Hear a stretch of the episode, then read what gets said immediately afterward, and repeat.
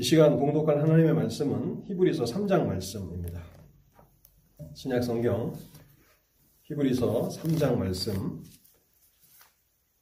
1절에서 마지막 절까지를 읽도록 하겠습니다. 신약 성경 355쪽에 있는 히브리서 3장 말씀을 읽도록 하겠습니다.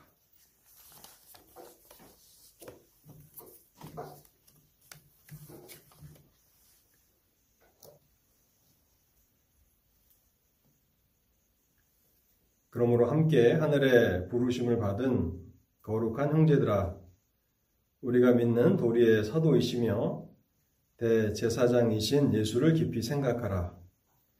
그는 자기를 세우신 이에게 신실을 하시기를 모세가 하나님의 온 집에서 한 것과 같이 하셨으니 그는 모세보다 더욱 영광을 받을 만한 것이 마치 집 지은 자가 그 집보다 더욱 존귀함 같으니라. 집마다 지은이가 있으니 만물을 지으신 이는 하나님이시라. 또한 모세가 모세는 장래에 말할 것을 증언하기 위하여 하나님의 온 집에서 종으로 신실하였고 그리스도는 하나님의 집을 맡은 아들로서 그와 같이 하셨으니 우리가 소망의 확신과 자랑을 끝까지 굳게 잡고 있으면 우리는 그의 집이라. 그러므로 성령이 이르신 바와 같이 오늘 너희가 그의 음성을 듣거든 광야에서 시험하던 날에 거역하던 것 같이 너희 마음을 완고하게 하지 말라. 거기서 너희 열조가 나를 시험하여 증험하고 40년 동안 나의 행사를 보았느니라. 그러므로 내가 이 세대에게 놓아여 이르기를 그들이 항상 마음이 미혹되어 내 길을 알지 못하는도다 하였고 내가 노하여 맹세한 바와 같이 그들은 내 안식에 들어오지 못하리라 하였다 하였느니라. 형제들아, 너희는 산과 홍 너희 중에 누가 믿지 아니하는 악한 마음을 품고 살아계신 하나님에게서 떨어질까 조심할 것이요. 오직 오늘이라 일컫는 동안에 매일 피차 권면하여 너희 중에 누구든지 죄의 유혹으로 완고하게 되지 않도록 하라. 우리가 시작할 때에 확신한 것을 끝까지 견고히 잡고 있으면 그리스도와 함께 참여한 자가 되리라. 성경에 일러스되 오늘 너희가 그의 음성을 듣거든 경노하시게 하시던 것 같이 너희 마음을 완고하게 하지 말라 하였으니 듣고 경노하시게 하던 자가 누구냐? 모세를 따라 애굽에서 나온 모든 사람이 아니냐? 또 하나님이 40년 동안 누구에게 노하셨느냐? 그들의 시체가 광야에 엎드러진 범죄한 자들에게가 아니냐? 또 하나님이 누구에게 맹세하사 그의 안식에 들어오지 못하리라 하였느냐? 곧 순종하지 아니하던 자들에게가 아니냐? 이로 보건대 그들이 믿지 아니함으로 능히 들어가지 못한 것이라. 아멘. 하나님의 은혜를 구하며 먼저 잠시 기도하도록 하겠습니다. 자비로우신 하나님, 오늘도 저희를 이 예배의 복된 자리로 불러주시니 감사합니다. 하나님, 이 시간 하나님께서 이 강단을 통해서 저희에게 말씀하여 주실 때에 이 말씀이 우리의 영혼을 살리는 생명의 말씀이 되게 하여 주시옵소서. 우리의 영혼이 심히 곤고하고 우리의 영혼이 줄이고 또 목말라 있사오니 하나님 오늘도 양식을 허락해 주시기를 간구합니다. 성령께서 말씀을 통해서 역사하여 주실 때 우리의 영혼이 배부르게 될 것이고 만족과 기쁨과 평강을 누리게 되겠사오니 생명을 살리는 말씀으로 저희 가운데 임하여 주시옵소서. 이 시간에도 악한 마귀 사탄 하나님의 말씀 사역을 회방하지 못하도록 사랑하는 성도들 가운데 함께하여 주옵소서. 특별히 마음이 너무 완고하여져서 너무 딱딱하여져서 하나님께서 우리에게 말씀하시나 들을 수 없는 상태에 있는 자들이 혹여 있거든 하나님 그 마음을 부드럽게 하여 주시고 믿음으로 말씀을 수납하게 하옵소서. 이 시간을 주의 성령께 온전히 의탁하올 때에 이 모든 말씀 우리 주님 예수 그리스도의 이름으로 기도하옵나이다. 아멘.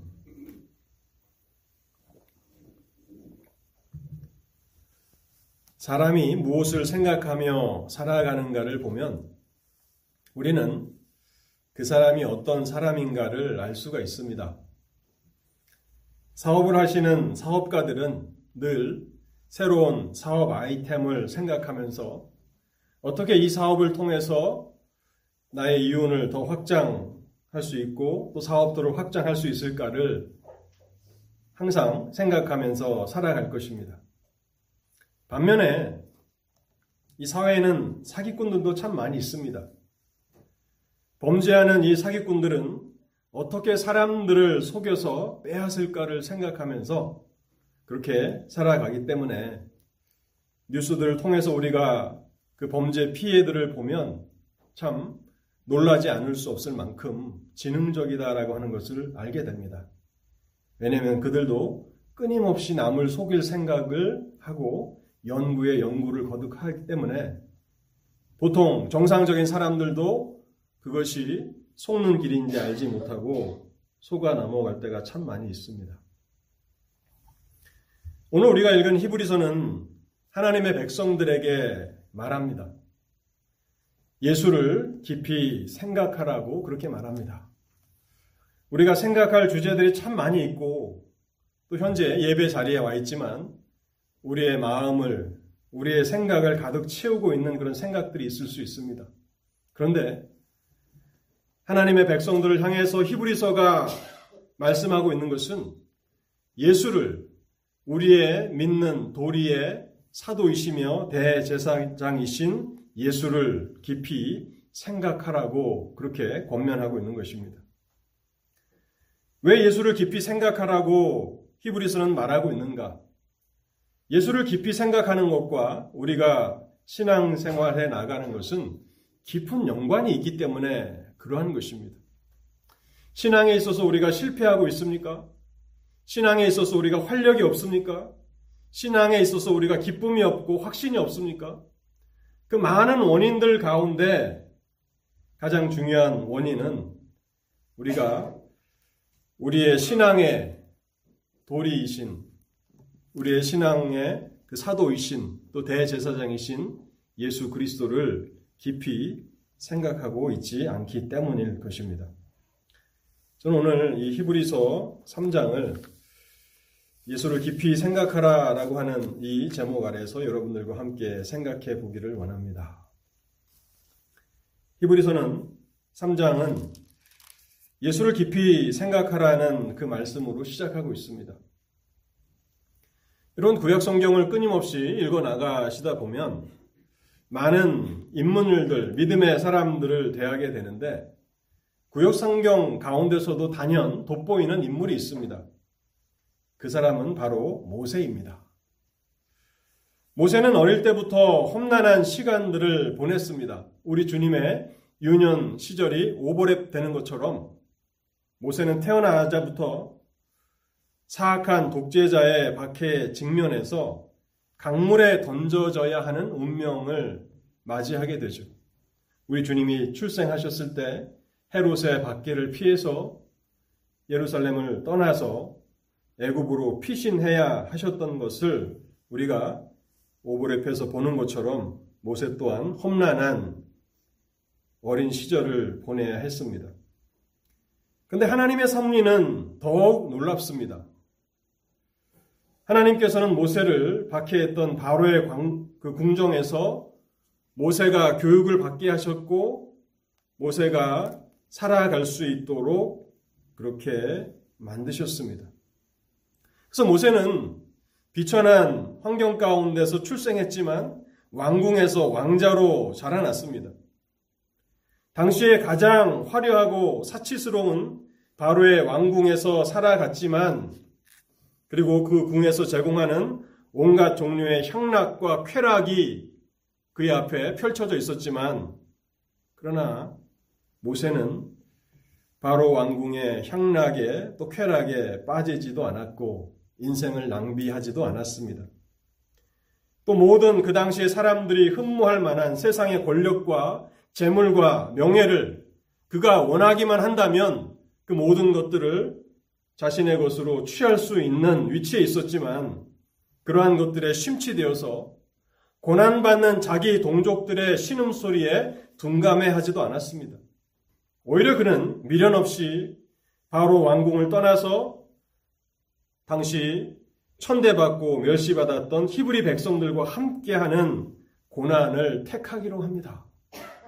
그의 나이 40대에 했던 그런 결정이었죠. 그는 얼마나 탁월한 그러한 청년이었고 또 중년의 삶을 살아갔습니까? 그러나 그의 열심도 또 그의 하나님을 향한 그 마음도 아직 하나님의 때가 이르지 않았다는 것을 알게 되고 그는 미디안 광야에서 40년 동안 양떼를 돌보는 목자로 있게 됩니다. 그 40년 이후에 하나님께서 이제 모세를 부르셔서 이스라엘 백성들을 출애굽시키시는 이스라엘의 인도자로 삼으십니다. 모세는 그래서 또 다른 그 40년을 이스라엘의 목자로 지나게 되는데요. 40년간 모세가 담당했던 이스라엘 백성들은 고집센 염소 떼와 같았습니다. 불순종하며 모세를 향해서 끊임없이 그 뿔을 들이받는 그러한 불평하고 불만, 불만하던 이스라엘 백성들을 모세는 온유함으로 인도하였고 그래서 지금까지도 모세는 탁월한 지도자로 이스라엘 백성들에게 존경과 사랑을 받는 인물입니다. 특별히 히브리서가 예수 그리스도에 대해서 설명하면서 예수 그리스도의 탁월함을 모세에 비유하고 있다는 것은 참 놀라운 것입니다. 모세는 충성스러운 하나님의 종이었다고 히브리서는 기록하고 있는데요. 2절을 보시기 바랍니다. 그는 자기를 세우신 이에게 신실하기를 여기 그는 그리스도입니다. 그리스도는 자기를 세우신 이에게 신실하기를 모세가 하나님의 온 집에서 한 것과 같이 하셨으니 그리스도의 신실하심을 설명하기 위해서 모세와 비유하여서 모세와 같이 그렇게 신실하셨다라고 그렇게 설명하고 있습니다. 5절에도 보면요. 또한 모세는 장래에 말할 것을 증언하기 위하여서 하나님의 온 집에서 종으로 신실하였고 모세는 하나님 앞에 신실한 종이었다, 충성스러운 종이었다고 말하고 있는 것입니다. 모세와 그리스도 모두 하나님께 신실한 종이었다고 히브리서는 말하고 있는 것입니다. 이러한 관점에서 우리는 예수 그리스도를 바라보아야 합니다. 예수 그리스도의 신실하심, 하나님께서 맡기신 그 일에 얼마나 충성되셨는가를 깊이 생각하라고 말씀하고 있는 것입니다. 예수 그리스도는 위대한 이스라엘의 인도자였던 모세와 놀라울이 많지 유사하면서도 모세는 더욱 한없이 그리스도는 모세보다 한없이 뛰어나신 신실하신 분이시다라고 하는 것이 히브리서 3장이 우리에게 전달하기를 원하는 것입니다. 우리가 믿는 도리의 사도이시며 대제사장이신 예수를 깊이 생각하라. 이게 깊이 생각한다라고 하는 그 말은 어떤 의미입니까? 깊이 생각한다는 것은 어떤 대상을 잠깐 한번 쳐다보고 마는 것이 아닙니다. 우리의 생각과 우리의 시선을 한 곳에 고정시키는 것을 말하는 것입니다. 오늘 우리의 생각을 그리스도가 아닌 다른 것을 향하여서 우리의 생각이 초점이 맞춰져 있다면 우리의 모든 생각들을 다 중단하고 우리의 모든 생각을 예수 그리스도께 고정시키라고 말씀하고 있는 것입니다. 사랑하는 성도 여러분, 여러분들은 평소에 무엇을 생각하며 살아가고 계십니까? 우리가 믿는 신앙의 사도이시고 대제사장이신 그리스도를 생각하십니까? 그분을 깊이 생각하며 살아가고 계십니까? 그것이 우리의 신앙생활과 얼마나 긴밀한 연관이 되어 있는지 히브리서는 우리에게 설명하기를 원합니다. 이제 우리가 크게 두 번째로 생각해 볼 것은요. 예수 그리스도 우리의 주님이신 예수 그리스도를 깊이 생각하는 것이 우리의 신앙과 얼마나 밀접한 연관이 있는가를 6절은 이렇게 설명합니다. 히브리서 3장 6절을 제가 다시 한번 읽어보겠습니다. 그리스도는 하나님의 집을 맡은 아들로서 그와 같이 하셨으니 그와 같이 신실하셨으니 우리가 소망의 확신과 자랑을 끝까지 굳게 잡고 있으면 우리는 그의 집이라. 예수 그리스도의 신실하심과 같이 우리 또한 믿음에 있어서 신실함을 나타내야 한다고 말하고 있는 것입니다. 우리의 소망, 소망의 확신과 자랑을 끝까지 굳게 붙잡을 수 있다는 것입니다. 신앙생활은요, 처음에 잘 시작한 것으로는 충분하지가 않습니다. 출발을 얼마나 잘 했느냐, 그것을 가지고 우리는 신앙생활의 그 결과를 가늠해 볼 수는 없습니다. 물론 출발을 잘 해야 하는 것은 중요한 것입니다. 그러나 신앙생활에 있어서 더 중요한 것은 끝까지 얼마나 신실하게 믿음의 그 삶을 살아가느냐 하는 것이 더 중요하다는 것입니다. 그런데 어떻게 우리가 우리의 믿음에 있어서 신실할 수 있을까? 끝까지 우리가 처음에 확신했던 것을 흔들리지 않고 굳게 붙들며 나아갈 수 있을까? 그 비결이 바로 우리의 사도이시며 대제사장이신 예수를 깊이 생각하는 것입니다. 하나님 앞에 예배할 때만 우리가 예수 그리스도를 생각하고 특별히 우리는 한 달에 한 번씩 성찬을 통해서 그리스도를 생각하려고 그 의무적으로 생각하려고 하고 있지 않습니까? 그런데 그 정도 수준에서 그리스도를 생각하는 것으로는 충분하지 않습니다. 우리의 평소의 삶에서 그리스도를 더 많이, 더 깊이 생각하면 생각할수록 우리의 신앙 생활에 있어서도 더욱 신실함이 나타나게 된다는 것입니다. 히브리서 3장은요, 우리가 어떻게 믿음의 신실함을 나타낼 수 있을지를 구체적으로 제시해 주는데 부정적인 그런 부정형을 통해서 우리가 어떻게 신실할 수 있는가를 설명해 줍니다. 7절과 8절인데요. 그러므로 성령이 이르신 바와 같이 오늘 너희가 그의 음성을 듣거든 광야에서 시험하던 날에 거역하는 것 같이 너희 마음을 완고하게 하지 말라. 우리가 예수 그리스도와 같이 신실한 하나님의 사람이 되기를 원한다면 우리의 마음이 완고해지지 않도록 주의하라는 것입니다. 우리의 마음을 잘 지키라는 것입니다. 마음이 완고해진다는 것은 어떤 것입니까? 마음이 딱딱해지는 것입니다. 우리가 하나님의 말씀을 읽을 때, 또 하나님의 말씀을 들을 때, 우리의 마음의 상태가 잘 드러납니다. 여러분의 마음이 부드럽고 또 하나님의 은혜로 충만하다면 성경을 읽어 나갈 때 그 말씀 한 구절 한 구절이 마치 나에게 하시는 말씀인 것처럼 그렇게 은혜로운 말씀으로 다가올 것이고 또 예배 가운데 목사가 뭐 특별한 말재주가 없는 사람이 서서 그렇게 하나님의 말씀을 전한다 할지라도 그것을 달게 받고 하나님의 은혜를 경험하게 될 것입니다. 그런데 문제는 우리의 마음이 완고해지고 딱딱해지면 어떤 말씀을 들어도 아무런 감동도 없고 또 하나님의 은혜를 경험하지도 못한다는 것입니다. 예수님께서 씨 뿌리는 비유를 통해서 말씀하신 것이 바로 그것입니다. 씨 뿌리는 비유에 보면 길가에 씨가 떨어집니다. 하나님의 말씀이 떨어집니다. 그런데 그 씨가 어떻게 됩니까? 길은 사람들이 끊임없이 왔다 갔다 하면서 사람들의 그 발걸음에 의해서 다져진 단단한 상태가 아닙니까? 하나님의 말씀이 뿌리를 내릴 수 없습니다. 결국 그 씨는 날아가는 새의 먹이가 되고 말죠. 말씀을 들었지만 그러나 아무것도 마음에는 남아있지 않는 상태가 되는 것입니다. 근데 놀라운 것은 히브리서 3장에서 세 번이나 이 사실을 강조하고 있다는 것입니다.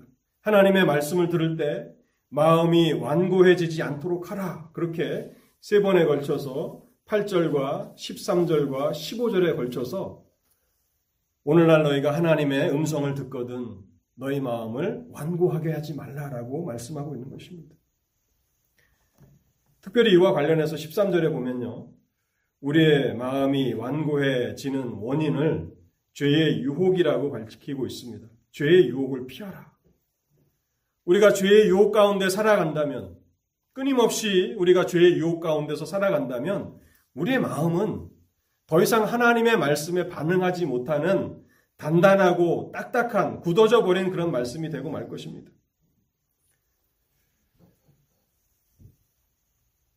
그래서 죄가 우리를 유혹해 올 때는 죄의 유혹에는 신속하게 반응하게 될 것입니다.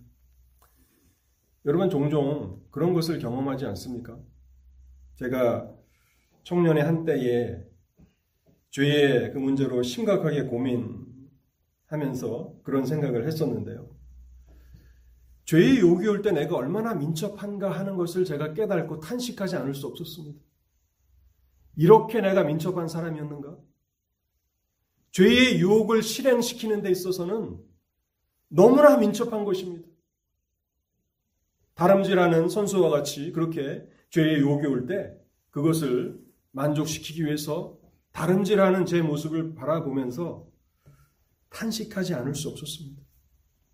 하나님이 말씀하시면 거의 걷지 못하는 사람처럼 움직이지 못하는 사람처럼 움직이지 않는데 죄가 우리의 마음에 찾아오면 그것을 실행시키기 위해서는 민첩하게 된다는 것입니다. 마음이 완고해진다는 것은 바로 그것입니다. 죄의 유혹을 위해서는 그 무엇도 다 희생하고자 그렇게 우리가 움직여지지만 그러나 하나님의 말씀이 우리에게 들려질 때에 그것을 깨달지도 못하고 마음에 담아두지도 못하는 그런 비참한 상태가 바로 완고해지는 것입니다. 그래서 히브리서 3장은요, 우리의 마음을 지키라고 말하는 것입니다. 우리가 지켜야 할 것들이 참 많이 있습니다. 또 우리가 힘써 지키고 있는 것들이 많이 있죠. 그런데 우리가 지켜야 할 그 모든 것들 가운데 가장 첫 번째는 우리의 마음을 지키는 것입니다. 우리가 마음을 지키는 것을 실패한다면 다른 것을 잘 지켜도 사실 아무런 소용이 없고 유익이 없는 것입니다. 그래서 우리가 어떻게 믿음의 신실함을 나타낼 수 있는가? 예수 그리스도의 그 신실함과 같은 그 신실함으로 우리가 마지막까지 믿음의 경주를 할 수 있는가? 그 첫 번째는요. 우리의 마음이 완고해지지 않도록 주의하는 것입니다. 두 번째는요. 어떻게 우리가 믿음의 신실함을 나타낼 수 있는가? 경건한 두려움을 가지고 살아가는 것입니다. 주일 아침에 여러분들에게 두려워하라 그런 말씀을 드리기가 참 어느 측면에서는 죄송한데요. 여러분 기뻐하십시오. 또 평안하십시오. 감사하십시오. 라고 하는 말을 여러분들이 기대할지 모르겠지만 근데 히브리서 3장은요. 두려움을 가지고 살아가라고 우리에게 말씀합니다. 여기 두려움은 공포를 말하는 것은 아닙니다. 이 두려움은 경건한 두려움을 말하는 것입니다. 우리가 섬기는 하나님의 영광과 또 위엄과 또 높으심을 알기 때문에 하나님 앞에서 지극히 조심하는 겸손한 태도를 우리는 하나님을 경외한다라고 그렇게 표현하지 않습니까? 그 경외하는 마음을 가지고 살아가라는 것입니다. 특별히 히브리서 3장은 세 가지를 두려워하라고 말씀하고 있는데요. 12절 말씀입니다. 12절 말씀을 제가 다시 한번 읽어보겠습니다. 형제들아 너희는 삼가 홍 너희 중에 누가 믿지 아니하는 악한 마음을 품고 살아계신 하나님에게서 떨어질까 조심할 것이요. 살아계신 하나님에게서 떨어질까 조심하라. 두려워하라는 것입니다. 이것은 하나님과의 관계의 단절을 말하는 것입니다. 하나님과의 그 관계의 단절이 일시적인 것이든 영원한 것이든 하나님과의 관계가 단절된다는 것은 두려운 일입니다. 무엇이 우리를 하나님과 단절시킵니까? 그것은 죄입니다. 죄는 우리를 살아계신 하나님으로부터 단절시키고 만일 우리가 끝까지 범한 죄를 회개하지 않고 살아간다면 우리는 영원한 하나님과의 단절을 경험하게 될 것입니다. 그래서 우리는 날마다 회개하는 삶을 살아야 하고 또 우리가 예배하며 하나님 앞에 나아갈 때마다 우리의 죄의 용서를 위해서 회개하며 나아가야 하는 것입니다. 히브리서는요, 너희가 살아계신 하나님에게서 떨어질까 조심하라라고 그렇게 말씀하면서 하나님과의 단절을 두려워하며 살아가라. 또한 두 번째로 두려워할 것은요. 히브리서 3장이 강조하고 또 강조하는 사실인데요. 하나님을 진노케 하는 삶을 살지는 않을까 두려워하라는 것입니다. 하나님의 백성으로 내가 부름을 받았고 하나님의 은혜로 구원을 받은 하나님의 백성인데 나의 삶이 하나님을 기쁘시게 하기는커녕 하나님을 진노케 하는 삶을 살지는 않을까 두려워하라는 것입니다. 여러분 히브리서 3장 10절을 한번 보시기 바랍니다. 그러므로 내가 이 세대에게 노하여 이르기를 내가 이 세대에게 노하여 이르기를 하나님이 노하셨다고 말하고 있는 것입니다. 출애굽 1세대들에게 노하셨다고 진노하셨다고 말하고 있습니다. 11절도 보시기 바랍니다. 내가 노하여 맹세한 바와 같이 하나님이 얼마나 경노하셨으면 하나님께서는 맹세하시며 그들에게 말씀하셨다는 것입니다. 또한 16절 말씀을 보시기 바랍니다. 듣고 경노하시게 하던 자가 누구냐? 하나님을 경노케 한 자들이 누구냐라고 말하고 있고 마지막 17절을 보십시오. 또 하나님이 40년 동안 누구에게 노하셨느냐? 놀랍지 않습니까? 히브리서 3장에서 우리에게 두려워할 것이 있다고 말합니다. 우리의 삶이 하나님을 노하게 하는 삶이 될 수 있을까 두려워하라는 것입니다. 이 문제가 얼마나 심각한가 하는, 것은 출애굽 1세대들은 우리가 출애굽기를 통해서 살펴보는 것처럼 애굽의 압제 아래 고난과 박해 가운데 살아가던 사람들이었습니다. 하나님 앞에 고난 가운데 부르짖어 구원을 간구하던 사람들이었고 은혜로우신 하나님은 그들을 바로의 압제에서 해방시키셔서 자유케 하셨습니다. 애굽과는 비교할 수 없는 가나안 땅, 적과 꿀이 흐르는 가나안 땅을 약속으로 주신 그 하나님. 하나님의 행위는 그것에서 끝났습니까? 광야 40년 동안 하나님이 얼마나 신실하셨습니까? 날마다 하늘에서 만나를 내리시고 반석에서 물을 내심으로 그들의 필요를 공급하셨습니다. 그들을 애굽에서 구원하신 하나님을 또 40년 동안이나 신실하게 그들의 필요를 공급해 주신 하나님을 기쁘시게 하기는 커녕 하나님을 진노케 하는 삶을 살았다는 것입니다. 여러분 이것이 성경이 우리에게 증거하는 진리가 아니라면 누가 이스라엘이 그렇게 살았다라고 믿겠습니까? 성경은 하나님의 말씀입니다. 그들은 실제로 그렇게 살았고 하나님은 그들의 삶을 통해서 크게 진노하셨다고 말씀하고 있는 것입니다. 그래서 히브리서 3장은 형제들에게 거룩하게 부르심을 받은 형제들이라고 형제들이라는 말은 얼마나 친근한 그런 말입니까? 형제들아, 두려워하라는 것입니다. 하나님의 구원의 은혜를 경험하였고, 날마다 하나님의 공급하시는 은혜를 힘입고 살아가는 형제들이 하나님을 진노케 하는 삶을 살아서는 안 되겠다고. 그래서 그렇게 살까봐 두려워하며 살아가라고 그렇게 말하고 있는 것입니다. 세 번째로요.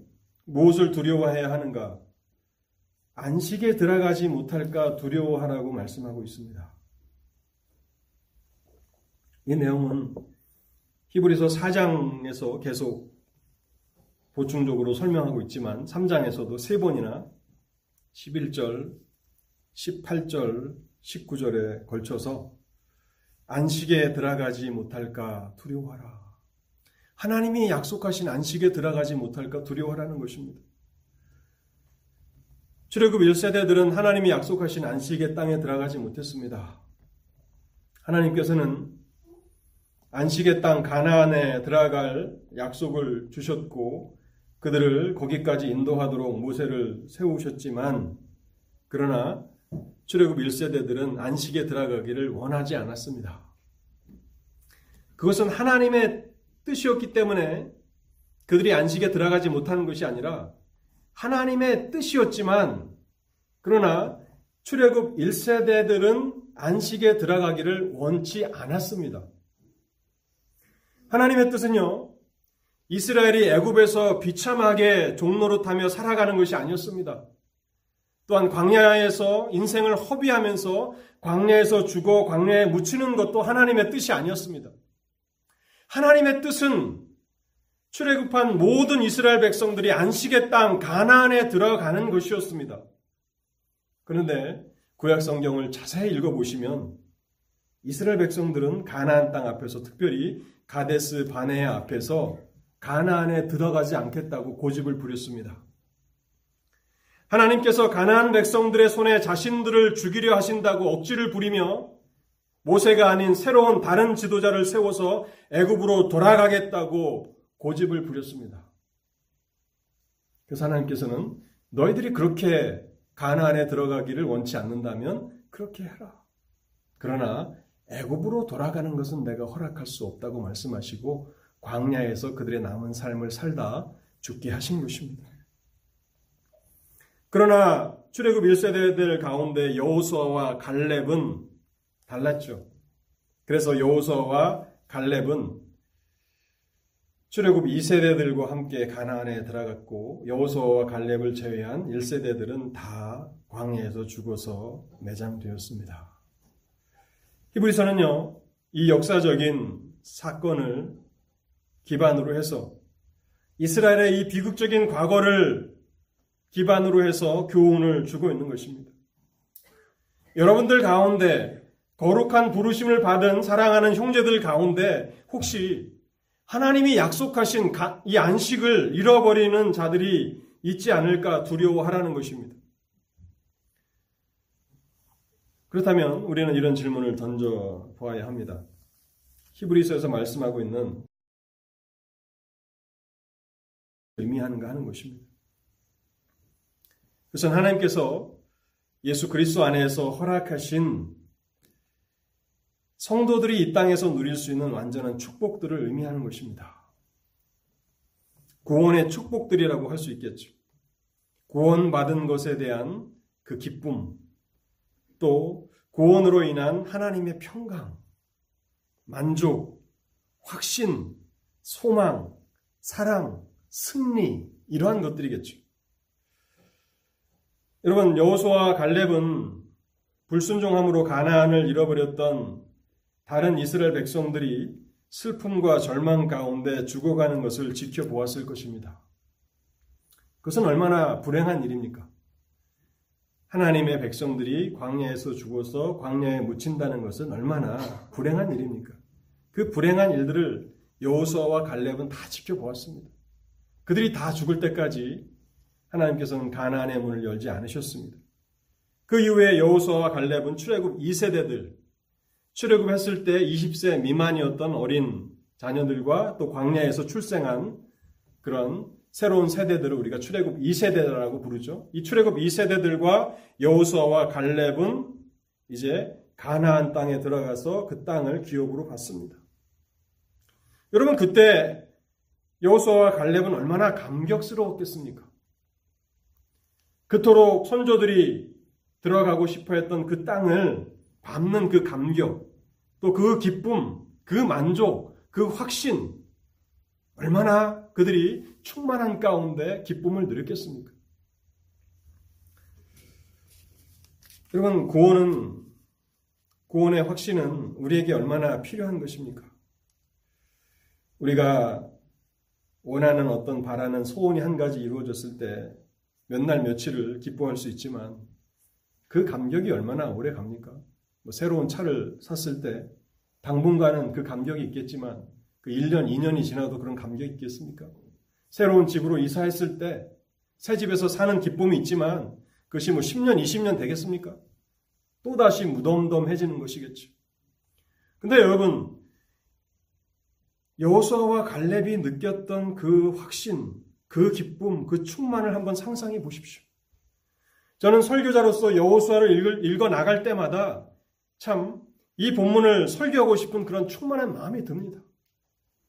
그들이 경험했던 그 완전한 승리, 그리스도 안에서의 완전한 승리, 원수들이 패배되어 나아가는, 쫓겨 나아가는 그 승리, 그리고 하나님께서 말씀하신 그것을 성취시키시는 그 감격들, 여러분, 우리는 그것이 얼마나 큰 것인지를 생각해야 합니다.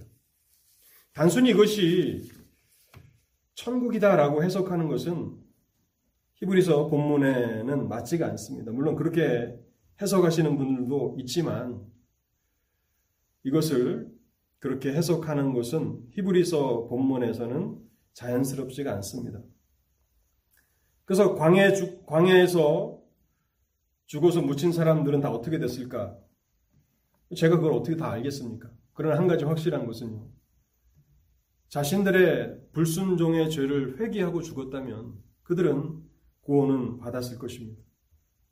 그런데 고린도전서 3장에 나오는 것처럼 불 가운데서 겨우 건짐을 받은 것 같은 구원을 받았겠죠.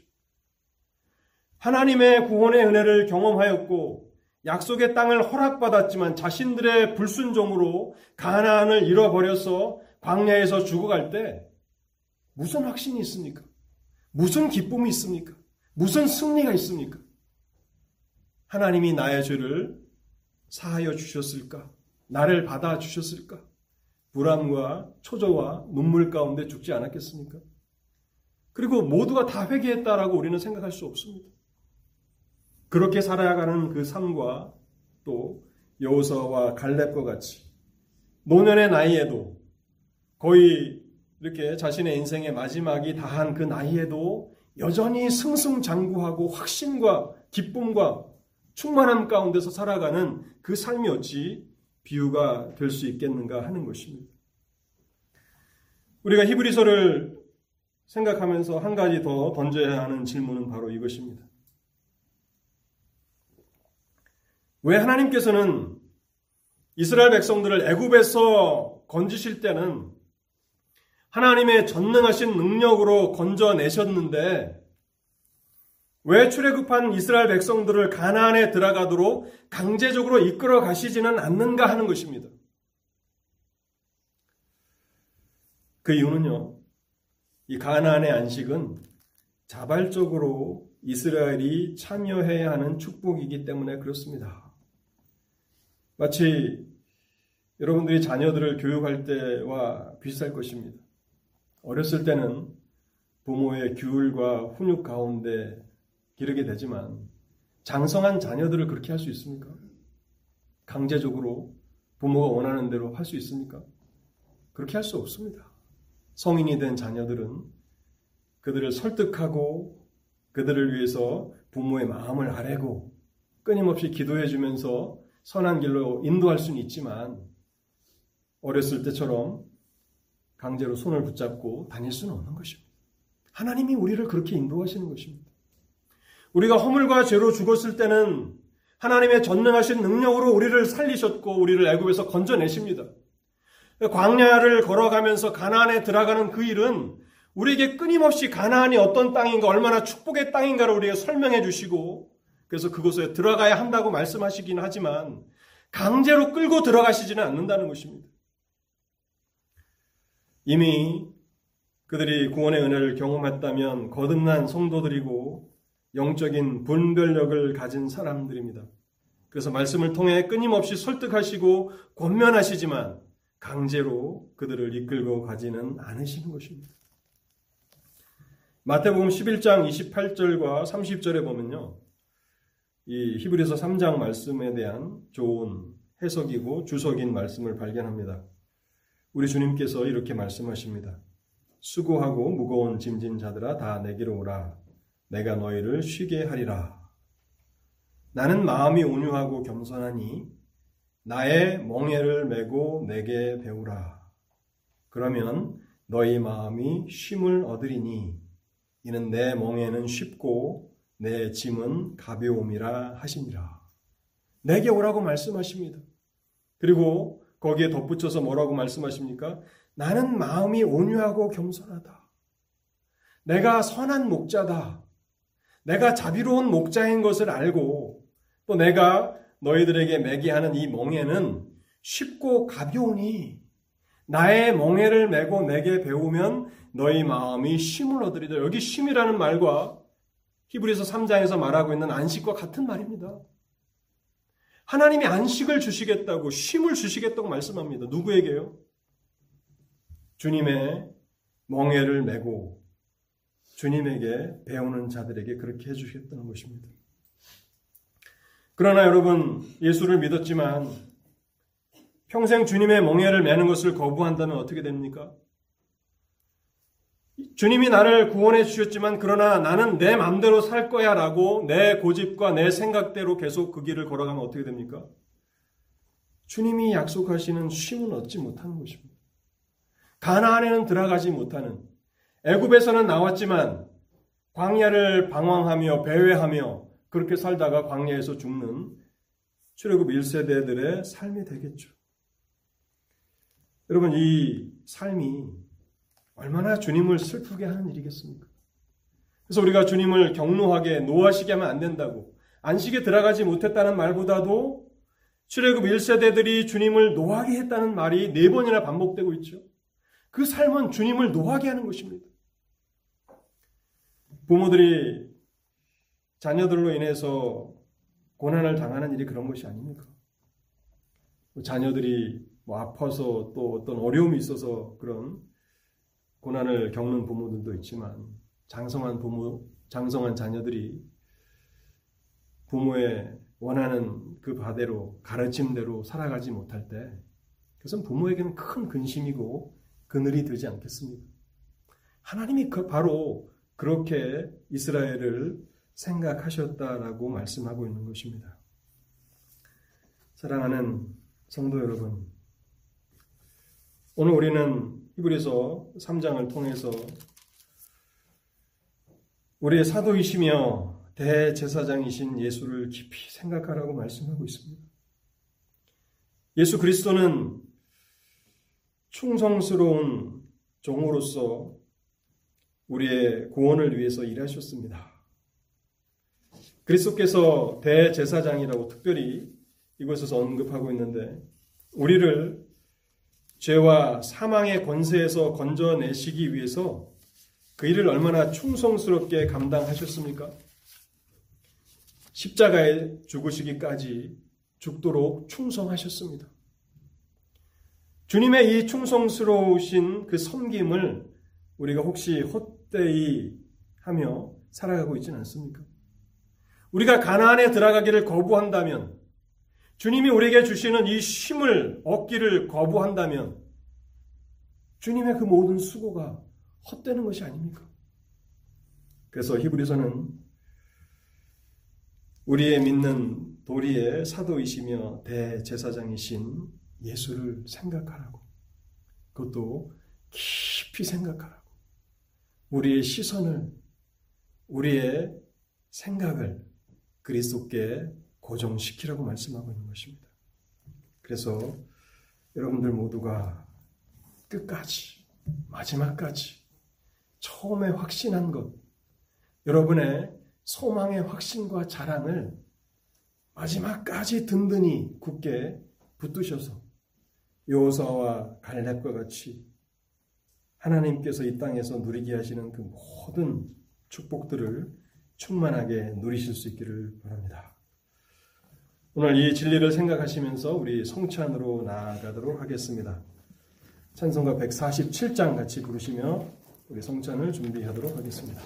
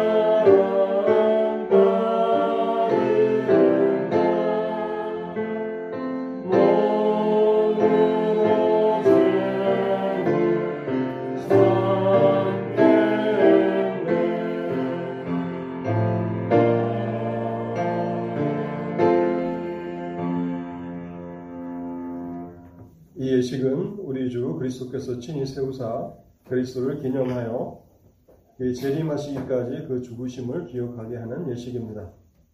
자기 백성에게 힘을 주고 또 죄, 죄를 대적하게 하며 모든 고난에서 견고하게 하고 또 우리를 장려하고 책임을 감당하게 하며 사랑과 열심으로 죄를 감화하고 믿음을 일으키게 하며 또 양심의 평안과 영생의 소망을 확정하게 하는데 큰 유익이 되는 것입니다. 성자는 믿는 자들이 영적으로 강건하여지고 자라기 위한 영적인 음식입니다. 또한 예수 그리스도의 고난 받으심과 죽으심이 가져오는 열매에 참여하는 표시고 맹세이며 성도가 그리스도 안에서 서로 교통하는 표입니다. 그러나 성령을 거스리는 자, 또 교리를 모르는 자, 교회를 부끄럽게 하는 자, 은밀한 중에 범죄하시는 분들은 성찬을 삼가해 주시기 바랍니다. 그러나 죄에 빠져 할 수 없는 형편인 줄로 깨달아 하나님의 용서하심과 또 사하심을 의뢰하며 자비를 붙드시는 분들, 복음의 도리를 배우고 주의 몸을 분변하는 지식이 있는 자들, 또 죄를 끊어버리고 거룩하고 경건한 생활을 하시고자 작정하시는 분들은 믿음으로 성찬에 나오라고 우리 주님께서 부르십니다. 떡을 떼기 전에 제가 먼저 기도하겠습니다. 자비로우신 하나님 아버지, 우리가 십자가에 달리신 주님을 바라볼 때에 우리의 모든 의심과 또 두려움들과 또 불신앙들을 다 버리게 됨을 고백합니다.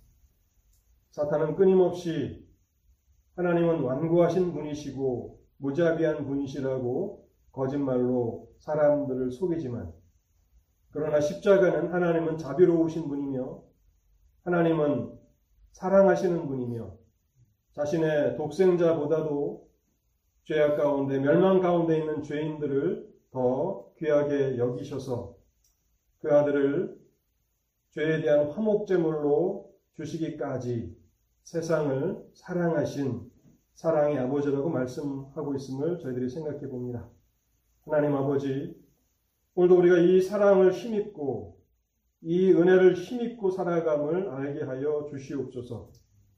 우리와 같은 죄인들을 구원하시기 위해서 하늘의 영광 보좌를 버리시고 낮고 천한 곳에 오셔서 죄를 담당하시고 십자가에서 피를 흘리시고 하나님으로부터 단절되시고 죽임을 당하심으로 우리가 죄 용서함을 받았고 하나님의 백성이라 그렇게 부름을 받게 되었음을 알게 하여 주셔서 하나님 그 은혜를 기억하는 삶이 되게 하여 주시고 우리의 삶이 하나님을 기쁘시게 하는 삶이 되게 하시고 이제 남은 삶 우리도 주를 위하여 살아갈 수 있도록 자비를 베풀어 주옵소서. 우리는 여전히 넘어지고 연약합니다.